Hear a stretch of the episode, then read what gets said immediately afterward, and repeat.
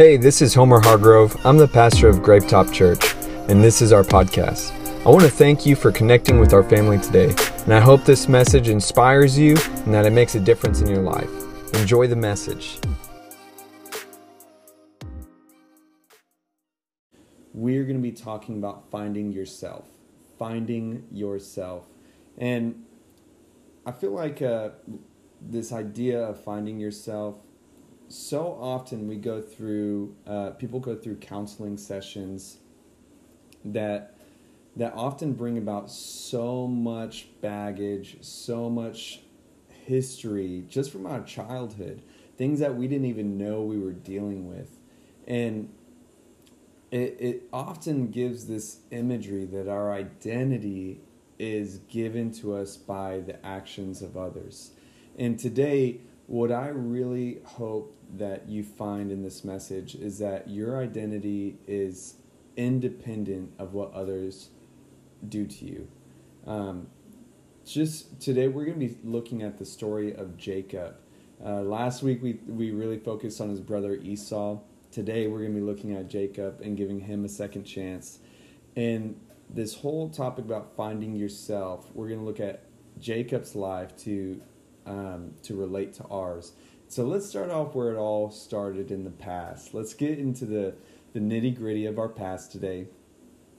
And when it comes to our past, it really helps us to understand ourselves right now. And our identity can become an image of our past instead of the person we were created to be. Let me say that again. Our identity can become an image of our past instead of the person we were created to be. Starting off in, in the part of the story where Jacob is about to steal his brother Esau's firstborn right blessing. And that's what he's most well known for is stealing this blessing. And we're going to take off in Genesis chapter 27 verses 5 through 16 and this is right before he takes the blessing. And it says in this part of the story Esau had just left um, to go hunt wild game to cook for his dad so that he could uh, so that he could give him his firstborn blessing. And while he's gone, right when he leaves, it says, But Rebekah overheard what Isaac had said to his son Esau. So when Esau left to hunt for the wild game, she said to her son Jacob, Listen, I overheard your father say to Esau, Bring me some wild game and prepare me a delicious meal. Then I will bless you in the Lord's presence before I die. Now, my son, listen to me and do exactly as I tell you. Go out to the flocks and bring me two fine young goats. I'll use them to prepare your father's favorite dish. Then take the food to your father so he can eat it and bless you before he dies. But look, Jacob replied to Rebekah, my brother Esau is a hairy man and my skin is smooth. What if my father touches me? He'll see that I'm trying to trick him, and then he'll curse me instead of blessing me. But his mother replied, Then let the curse fall on me, my son. Just do what I tell you. Go out and get the goats for me. So Jacob went out and got the young goats for his mother. Rebekah took them and prepared a delicious meal just the way Isaac liked it. Then she took Esau's favorite dish, uh, Esau's favorite clothes, which were there in the house and gave them to her younger son Jacob. She covered his arms and the smooth part of his neck with the skin of his, of the young goats. And so this is a really weird story and I find that often peculiar peculiar stories give a lot of potential for a great lesson. And starting off with this this moment when we are whenever we have regrets in our, our past, it's often mixed with the root of control. Let me say that again. When it comes to the regrets of our past, it's usually intertwined with our desire for control. In this story, what we see is Jacob's only hesitation is really about what if I get caught? But the part of him that is willing to do it is the idea of being able to control his future, being able to control that firstborn blessing. And the decisions that we regret are totally motivated by a place of insecurity in our ability to control. even when you think about the um, just simple stuff, even the idea of the first time that we we did a drug that we regretted. Just let's look there. Not even uh, talking about things that we've done to others, things that we like entirely regret when it comes to relationships. Let's just look at uh, the idea of doing certain drugs that we regretted.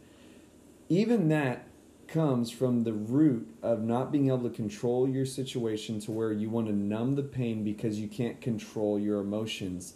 And so you you do something regretful in order to re- control the emotions you feel right now. Does that make sense? And that's just on the simplest level. Not when we go into bigger and badder regrets. It all comes down to this idea of not being able to control the situation. So you go out of your character, you go out of what you consider morally acceptable, and you do something that you regret later because you want to control. And now let's also look at this part of the story where in his past, he was completely coerced by his own mother. And a lot of trauma that people face while growing up are often mixed with somebody that you trusted coercing you into doing something you initially thought was too far. Jacob has reservation in this whole plan that his mom brings up. And he's saying, well, well, what if we get caught? Even that is still a hesitation. Like, this is kind of too far, mom. And she's saying, no, it's okay. I'll, I'll deal with the consequences. Don't worry about it. Just do it. And anyone that's been alive long enough, you know that you always have to end up paying for the consequences of whatever you decide to do. Even if someone's like, oh, don't worry, I'll pay for it, I'll do that, you still have to end up paying for it in some way or another. And there's not a way out of the consequences of those regrets. Even today, it's years later, and you're still you still have the consequence of guilt or regret weighing over you, even if someone coerced you to do it. Because at the end of the day, we all have a choice, and in this moment, we we never focus in this Bible story. We never give any focus that he was pushed to do something he does he didn't want to do initially we make it out to seem like Jacob is just this this horrible person from birth, and that he he did this all out of his own free will. When in truth, he was pushed by a family member that he trusted to do something that now he is known for the most by this decision, and his his mom doesn't get any of the blame. And the last thing that I want us to think about when it comes to our past is how confusing it is in the moment our past is riddled with these confusing dilemmas where we become someone else entirely. It's so easy to look back and be like, that was dumb.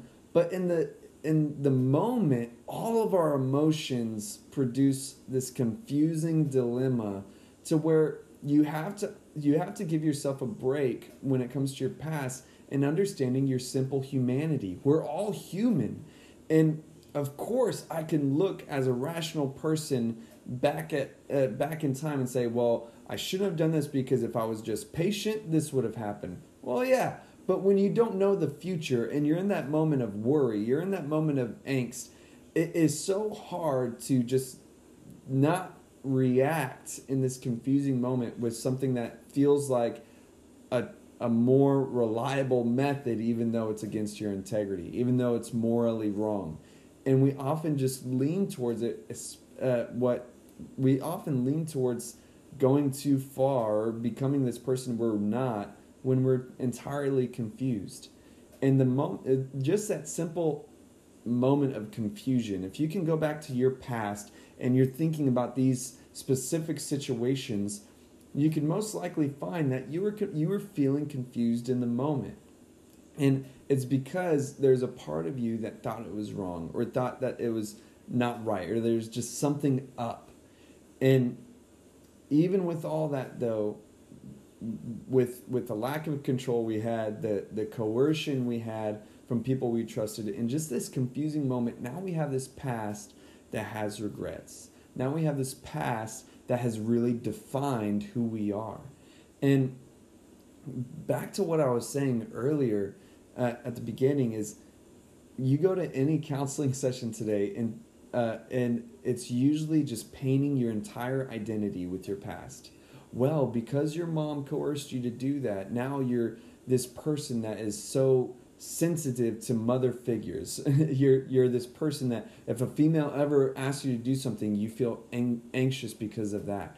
And it starts defining every little part of your personality, every little part of your identity. And I really don't believe that's always healthy. I think it's it's a great way to identify traits in our past and and bad habits and things like that, but I feel like it gives this false self-image that we are completely determined, our identity is completely determined by other people and what they did to us and our interactions with them. And I just don't really believe that that is the truth um, of who our true, of what our real identity is supposed to be. I want us to, to follow along this story, and I want us to talk about your calling. We talked about your past. Now let's talk about your calling. Our past is, our we often believe that our identity is painted by our past, but now let's just look for a moment at our calling. Even in our running, God's calling can bring us back to who we were meant to be. In this part of the story, Jacob has already been sent away by his parents because his brother's ready to kill him. And as he's running away and fleeing for his life, it, it it's this moment where he lays down to rest and has this amazing vision of angels going up and down to heaven. God is speaking to him and giving him this like crazy affirmation and blessing. And look what it says in chapter 28 of Genesis, verses 15 through 22. It says, What's more, I am with you and I will protect you wherever you go. One day I will bring you back to this land and I will not leave you until I have finished giving you everything I have promised you. Then Jacob awoke from his sleep and said, Surely the Lord is in this place, and I wasn't even aware of it. But he was also afraid and said, What an awesome place this is! It is none other than the house of God, the very gateway to heaven. The next morning, Jacob got up very early. He took the stone he had rested his head against, and he sat it upright as a memorial pillar. Then he poured olive oil all over it and he named that place Bethel, which means the house of God, although it was previously called Luz. Then Jacob made this vow If God will indeed be with me and protect me on this journey, and if he will provide for me with food and clothing, and if I return safely to my father's home, then the Lord will certainly be my God, and this memorial pillar I have set up will become a place for worshiping God and I will present to God a tenth of everything He gives me. So, this story, this part right here gives a lot. It gives so much imagery, and we can unpack a good amount here. So, starting off, this idea that says that God was with him. He says, I am with you, and I will protect you wherever you go. At this point of the story, Jacob has not done anything good his entire life. There's not one point where it showed him as a Boy Scout. There's not one point where he had even a, a repentant heart. He's fleeing for his life without regrets. he, he hasn't even had a come to Jesus moment. And it, it says here that God is literally calling him as he is running away. Before he did anything significant, before he did anything good. And what this shows us is that God's love and his grace is so great and it sees us as our potential instead of our past.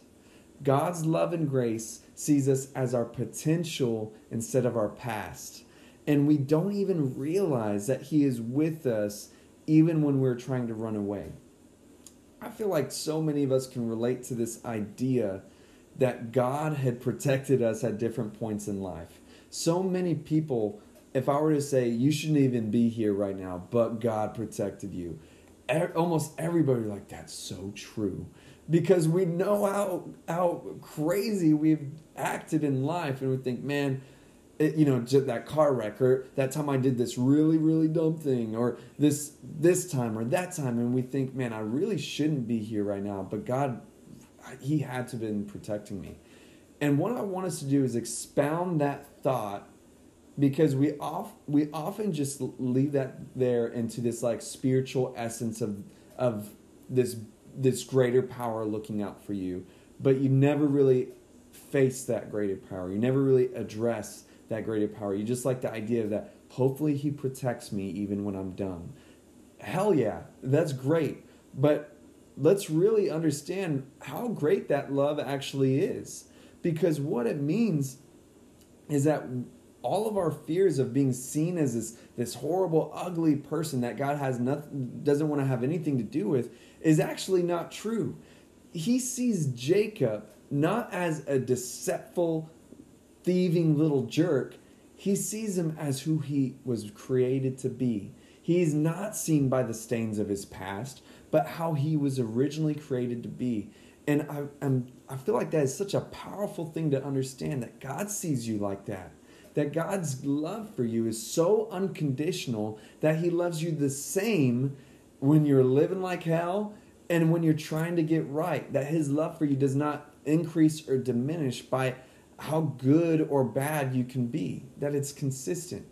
And we need to take a moment to, to, to affirm and accept and acknowledge that this grace and this love is incredible that even while while we're trying to to Heisman stiff arm God out of the way from from embracing us, He is still chasing after us.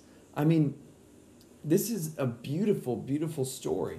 And what I also want to point out is at this moment he has this epiphany and realization that God is calling him even after everything he did. It says, and he was also afraid. That's where most of us stay is that also afraid moment. Because even when god calls us out of darkness we have a fear of being exposed of not being good enough for the calling. We have this fear of not being good enough for god and we're, we're still it's like he can see us for our potential not for our past but we can't And this moment where he has like this realization like wow, God, you are really there. Man, that means you know everything I did. And that that's what brought up all of that fear and insecurity. And I want us to move past that emotion because most Christians or most people stay in this emotion right here fear. Fear. And they sit on the, the fence of Christianity and having a real relationship with God because of that fear of not being good enough to please God. We have this fear that, well, I, I already know myself and I'm going to, I'll mess up within, by tomorrow or within a week. There's no way I can please God. I can't just change overnight. And so we have this fear and we stay in that fear, and that emotional experience and never move forward. And we just kind of keep God, in that same place of, of well hopefully god will still protect me. Hopefully god won't send me to hell. And it's just uh, it's just an ugly place to be because it's like being proposed to and never giving an answer. You know just like oh my gosh i can't believe you thought of me but what if i'm not a good enough husband for them i'm not ready to answer yet that's insane you, you that person would obviously they wouldn't have proposed to you if they didn't want you right in the same way god wouldn't have called you if he if he didn't know the true potential you have, the true greatness inside of you. And so you don't have to be so afraid.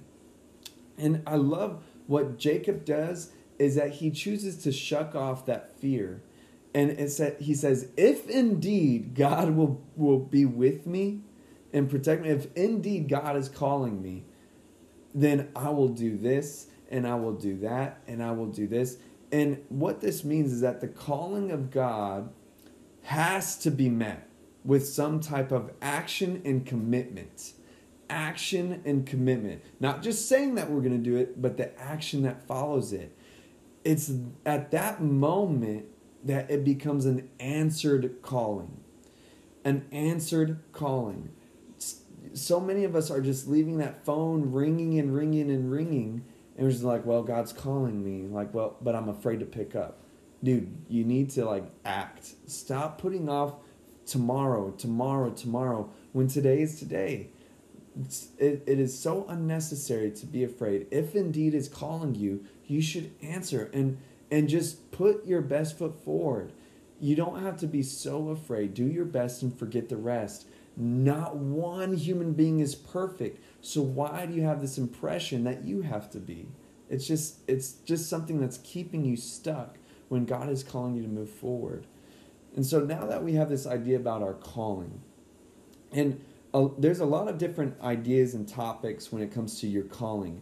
I, I really believe that there's a difference between like your calling and like your direction in life and your purpose. I really believe that as you walk out your calling and really just a relationship with God, as you walk out a relationship with God, your purpose will be revealed. It, the, and sometimes our purposes are time based to where our purpose in this season is this, and our purpose in that season is this.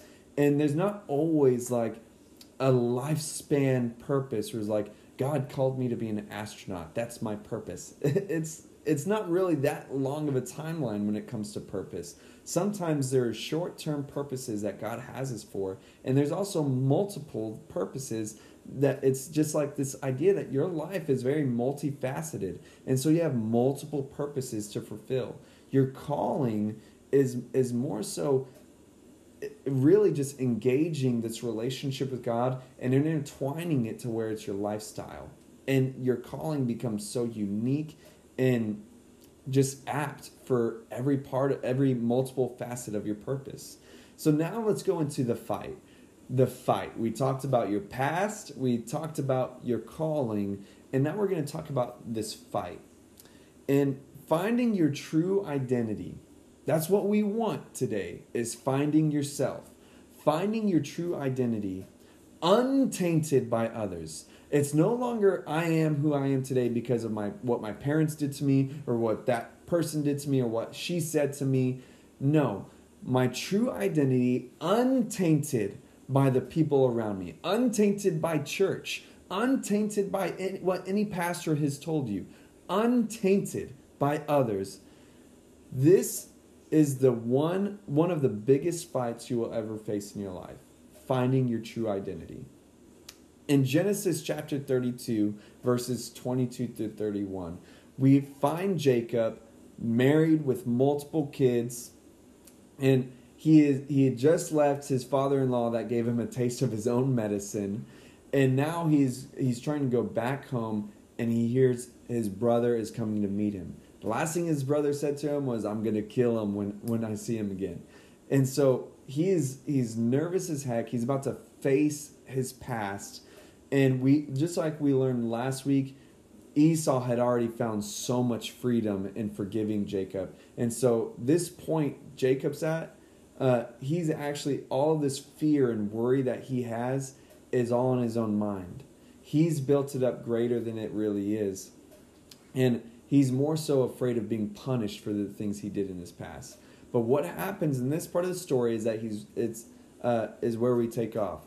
During the night, Jacob got up and took his two wives, his two servant wives, and his eleven sons and crossed the Jabbok River with them. After taking them to the other side, he sent over all his possessions. This left Jacob all alone in the camp. Dangerous place to be, all alone with yourself and your thoughts. And then a man came and wrestled with him until the dawn began to break. When the man saw that he would not win the match, he touched Jacob's hip and wrenched it out of its socket. Then the man said, Let me go, for the dawn is breaking. But Jacob said, I will not let you go unless you bless me. What is your name? the man asked. He replied, Jacob. Your name will no longer be Jacob, the man told him. From now on, you will be called Israel, because you have fought with God and with men and have won. Please tell me your name, Jacob said. Why do you want to know my name? The man replied, and then he blessed Jacob there. Jacob named that place Peniel, which means the face of God, for he said, I have seen the face, God face to face, yet my life has been spared. The sun was rising as Jacob left Peniel, and he was limping because of the injury to his hip. another bizarre story that we find. And with bizarre stories come unpacked, powerful lessons. And I want us to start off with this idea that Jacob is alone with himself. How many of you guys have had this horrible moment where at the end of the day you lay down for bed and what happens? You are now alone with your own thoughts. It's horrible, the worst. And you start thinking about your day, everything that happened. You start even worse thinking about tomorrow all before you know it you're thinking about three months from now you're starting to think about your life like what am i doing with my life and you're just getting all over the place and then you go from the future and being so worried and and scared about fulfilling some type of purpose that you don't even know yet so you go all the way into the past and you're like man i can't believe i did that and you're dwelling on all these past issues. And now you got Thanksgiving coming up, coming up, and you're like, oh my gosh, I'm going to have to face my family. I'm going to have to see them. And the last thing they said to me was this.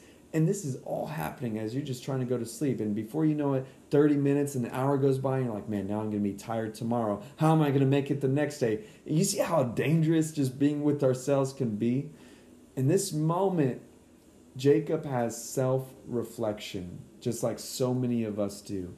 And the difference from turning that self reflection into a, a roller coaster of anxiety is that he brings it to a conversation with his creator. He he brings it to this moment with his creator that he's struggling with. And when we have self-reflection and a conversation with our creator, it can cause some of the biggest internal struggles that come up from our past to arise and actually finally be dealt with. We often just bring up all those internal struggles, bring up all that self reflection, and stop there. We need to bring it to our Creator, bring it to God, and conversate with Him about it. Because it goes from this moment of being alone to Himself to where once He's wrestling with this this supposed stranger at the beginning is like, what the heck is happening? And we realize that it's like this this angelic presence. It's this this super spiritual experience. And there's a moment where he's saying, Let me go. The dawn is breaking. He's like, I won't let you go. And letting go, just stopping right there, letting go is really this place where it's deciding on the things to hold on to and the and the things to let go of. This is the work of building up our own character instead of the one someone else formed uh, formed you to be. I believe a hundred percent that when we face God, the closer that we get to Him, the more we find our true identity in Him. It, it is it is so anti traditional church thinking. We've been taught or raised to think that we're supposed to be like everybody else at church. That if i become a christian if i if i give my life to god then i have to become this christian facade. And it's just not true at all you're not supposed to dress differently you're not supposed to talk differently. I mean maybe like try to stop cussing but you, you don't have to change everything every little part about you. It's it's so much more than that. I've what i've found is that before I gave my life to Christ, my identity was completely painted and stained by the world around me. Because of my experiences, because of the pains that I went through, I became a person that was bitter, that I I thought that I enjoyed hurting people. I thought that I enjoyed stealing. I thought I enjoyed doing drugs. I thought that I wanted to be a professional criminal. I I thought that that's what my identity entailed. But when I gave my life to Christ, the closer I got to God, the closer that I would get to Jesus, the more that I would find this new identity that I that was actually my my always my true identity. And instead of being uh, instead of being a thief, I found out that I was I enjoyed being generous instead of belittling people or hurting people, I realized that I actually truly enjoy lifting people up, encouraging people, building them in, up and, and uh, into into a self identity that's worthy. I like helping people, I thought that I, I enjoyed doing drugs and I liked numbing the pain. I now haven't done any drugs for over 10 years because I found a peace in God so much greater. I, I thought I wanted to be a professional criminal and now I'm a, a church planter. You know, how different my identity has become, not because anybody told me to behave like this, but it was a natural reaction to coming closer to Jesus. And so I want you to understand that even logically, it actually makes perfect sense because He's your creator. If I were to create a computer and it got a virus from being on uh, bad websites or something, from being in the world, it would have to come back to me for me to purge it of that virus, back to its creator for me to to for me to reset it back to what it was originally made to be.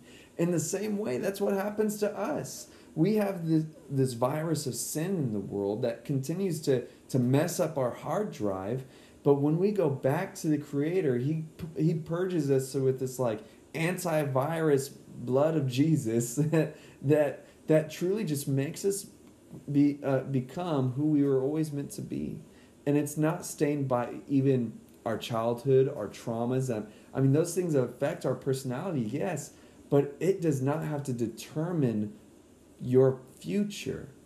It, it is actually so possible to find an authentic, pure identity in Christ that is detached from the things that we've experienced in this world. And I want you to focus on this part where it says from now on.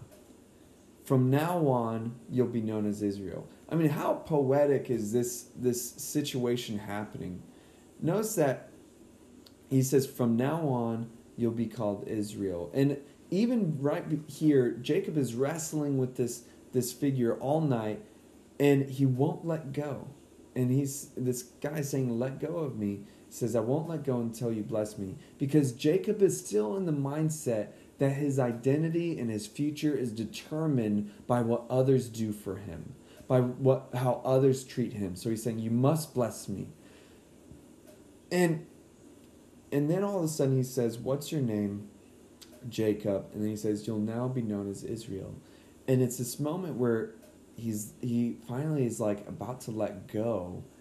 And it's it's this moment where he's this given a new name. He he's really entering this new identity, and it's so poetic because it says the sun was rising, and this place was uh, he names this place the face of God Peniel because he saw God face to face. He faces God and has this new identity as a reaction and just as he has this new per, this new identity, this new person rising up from the ashes, so the sun is dawning as well. The new day is starting just like this new person is starting. That is so much what it is like when we meet God face to face. When we have a genuine, authentic experience with God, this new person just comes out of it. No matter even if it's just like a day experience, no matter what your day is, have you had those moments where you just go to church anyway, even though everything was yelling at you not to, and you meet God there, and it when you leave, it feels like a new person, like you just feel refreshed. Like man, I feel like I I don't even I'm not even carrying those things that I walked in with. I'm coming out this new person, and facing God just changes the way you walk through life, and as you see yourself with this renewed identity, it will rise you more into the person you were always created to be. And what I, I think is most profound is that it says that he walked away with a limp because of this injury. I believe that so often we have formed our identity to be so ingrained by what other people have done that when we change and have this moment to see our identity in Christ, it often hurts. There are tears in our heart as we let go of those pains, our past, people. And when we let go, there's an injury. But what happens is that you walk differently in your life. You walk differently as a new person. And what we see is that this wasn't just a, a vision that Jacob had, that this was a real experience. And when you face God it's you need to understand that you're having a real experience with your creator. Don't look back and tell yourself, uh, the AC just turned on. I, I wasn't really feeling God. I just was I was just emotional. You're discrediting a real experience that happened between you and God. And it, it will it these experiences will change the way you walk through life. And I strongly believe that that this is the the truest form of repentance. We often hear the word repentance and it is like this holy word that just seems so spiritual and un, like scary.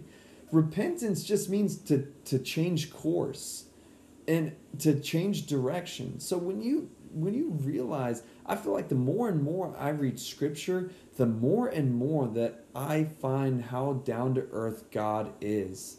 And it, it, it is just saying to change direction. And if you could imagine that, that's a lot of what like God is calling us to do is that we're on this dark path, not because it's like all these demons are around us in darkness, but it's like this dark path that is not edifying to our life, and we know it, we feel it, but we're just like, well, what else is there? And when you find this face to face moment with God, it calls us to change direction, to walk in the light, and to walk in this new path. And it's not that it's exceptionally like, you know, different. It's not like our whole world is different, but it's like now I actually feel peace in what I'm doing. I feel edified like my life I feel like I'm on the right path. I don't know how like the right words to explain it, but I know that this direction is good. That is what repentance looks like. And there's a change in our hearts, there's a change in the way we walk and the way that we go through life. And it happens with just this moment of having a conversation with God and finding yourself and finding your identity. I love what Gabriel's saying right now. That's like a scar that you can show others in our testimony. Our past is so much like a scar that was wounded and that we healed from it, but it still doesn't have to change who you are. It's just a moment that you can reflect on for for experiences, for for a lesson, a life lesson, and also of how you want your future to be different. It, it's just like a history. That's what scars are, is a history lesson, and they're so helpful to look back on. And so don't make your identity about the scars, but about about really this this moment that you are learning from that you are connecting with your creator and and just finding more and more of who he meant, uh, made you to be. Never try to you don't have to try to be like somebody else. Find God and you will learn how to be yourself. With that being said, I want you to have a moment of prayer. Have this moment where we pray together. And I don't know where you're at in your journey, where you are in this message. Maybe you're still thinking about your past and you're like, man, I just, I cannot believe how they pushed me to do that thing I didn't want to do. And you're, you're still have been seeing yourself all this time de- determined by what others have done to you. Maybe you're in this moment where you're like at the calling phase and you're in that moment of fear of stepping uh, into a place of action and commitment. And it seems like it's you've been waiting weeks, maybe months. Some of y'all have been waiting for years of just having that in the back of your mind that you know that God is calling you, but you're too afraid to step out. Or maybe you're all the way over here and you're alone with yourself, and there, God is telling you there's things to let go of, and from now on, you have a new identity in Him, and you can trust that. And I, I want you to just have a moment where you're praying and talking to God. And, and wherever you're at, make your prayer affected like that. Whatever you're at in life. And praying doesn't have to be this super spiritual, magnificent wording. It actually, God consistently tries to tell us to pray authentically and just be real and transparent. Say, God, I'm at this place in life and I don't know where to go from here. God, I, I really want to make this commitment. Tell me what what are the steps I need to make right now. And some of you, you're in this huge place of fear and insecurity, and you can't see yourself without your past attached to it. And you should be praying, God, help me to see myself the way you see me, without stain, without blemish, without my mistakes. Help me to see myself as a new creation in you. And if you're watching this and maybe you're at a moment where you need to just, you're ready to make this step of trusting in God, trusting in Jesus, and just surrendering this this heart to Him and making Him the Lord of your life, the Savior of your soul. You know, in Romans, it says that if you believe in your heart and confess with your mouth that Jesus is Lord, that Jesus is really just who He says He is, that He rose from the dead, that He died on the cross, that surely you shall be saved. And let's just unpack that for a moment it says if you confess with your mouth, what it means is if you just acknowledge this exchange that God has offered before us and that he is telling that you just acknowledge it as true and have openly have this conversation with your creator instead of hiding from him. And when it says and believe in your heart it's saying just talk to god and be authentic about it. That's all it is. It's nothing it's not incredibly special. It's saying just talk to god talk to him and be real.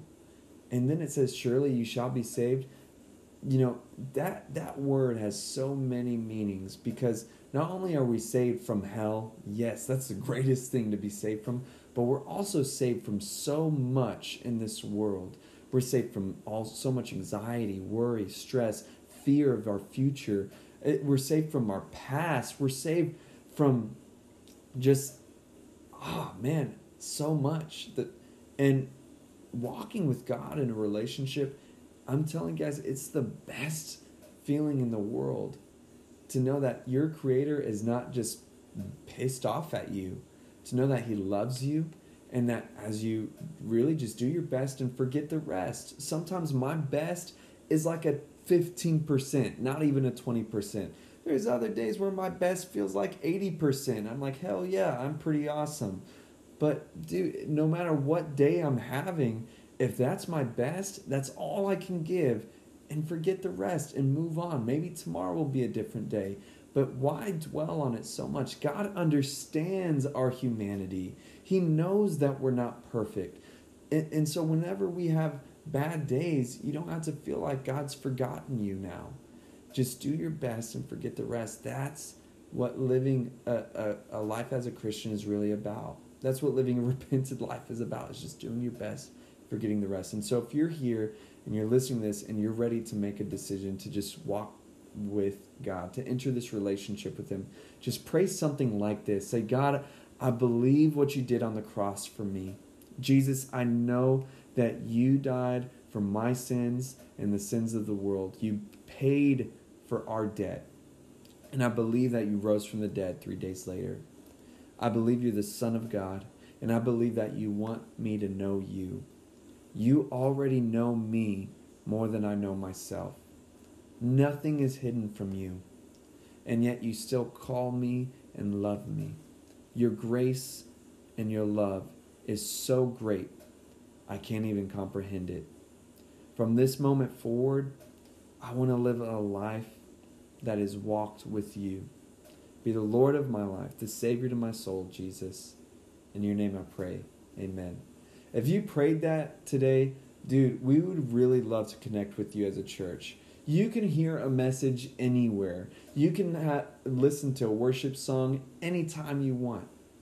But it's rare that you it, you can actually connect with a community, connect with a church, a body, a, pe- a group of people that are all just like trying to do their best too and forget the rest. None of us are perfect.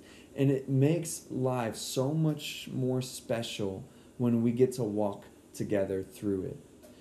Going to church or being connected to a church, whether it's online or in person, there's just something about it. I, I feel like it's like a pile of coals. When we're separated from coal, uh, when you take one coal and separate it, even if you just pour lighter fluid on it all day, it will not self sustain but when you put that coal back with the other coals, it a fire happens, and you don't you don't even need lighter fluid to keep it going. Just the the heat from each other keeps this fire going, and because they're all connected, they're all touching uh, uh, touching each other's lives, and that's what church is really about. And that just being connected is one of the most edifying experiences that we have to offer as church because it causes us to just grow in our faith in our spirits just like through osmosis. And so if you haven't connected with gravetop church yet but you've been di- uh, digesting the messages and been uh, being you know kind of like t- uh, putting your toes in the water dude let let this be a moment to just jump in and get in the water and get connected because it is so edifying and not only does it make a difference in your life but you make a difference in Gravetop because there's other people that that need to connect with you. They everyone else, we all need connection and you're a person to help fulfill that connection in our lives. So please if you're ready to get connected, would you send us a message? Maybe you're ready to join us in person. But we just want you to know that we love you so much. We're so grateful for you. Um, I want to thank all those of y'all who tuned in tonight. Gabe, thank you for being a part um, Crystal, uh, Stephanie. I see all you guys there. Laura Keller represent. Um, uh, Lauren, thank you for always being so beautiful and lovely. She's an amazing. Um, I love you guys. I hope y'all have a great rest of your evening. If you have it on your heart to give today, you make a difference at Gravetop. You help us to do what we do.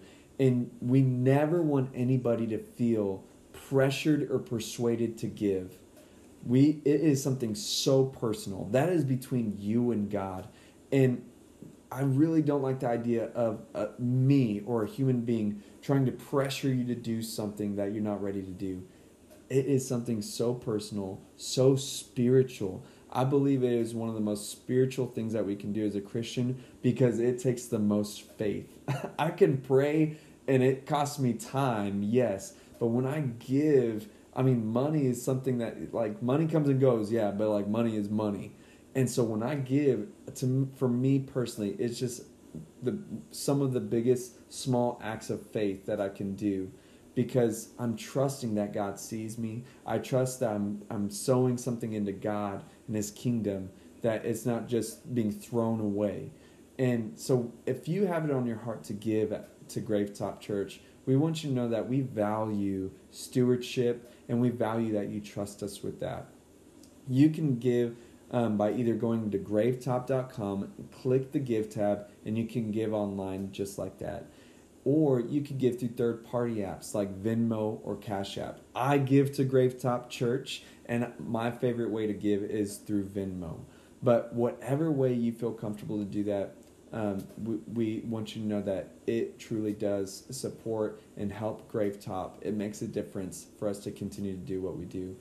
With that being said, I love y'all so much. If you haven't seen already, we have launched our YouTube videos. So it's the same videos that we have on Facebook and Instagram, but now they're on YouTube. So um, we also do all of we put all of this audio on iTunes and Spotify. And so if you have it on your heart um, to share this message with someone else, it's so easy to just like, comment, and share on any of our uh, on any of those platforms, and share it with somebody else because you never know what it might do for that person.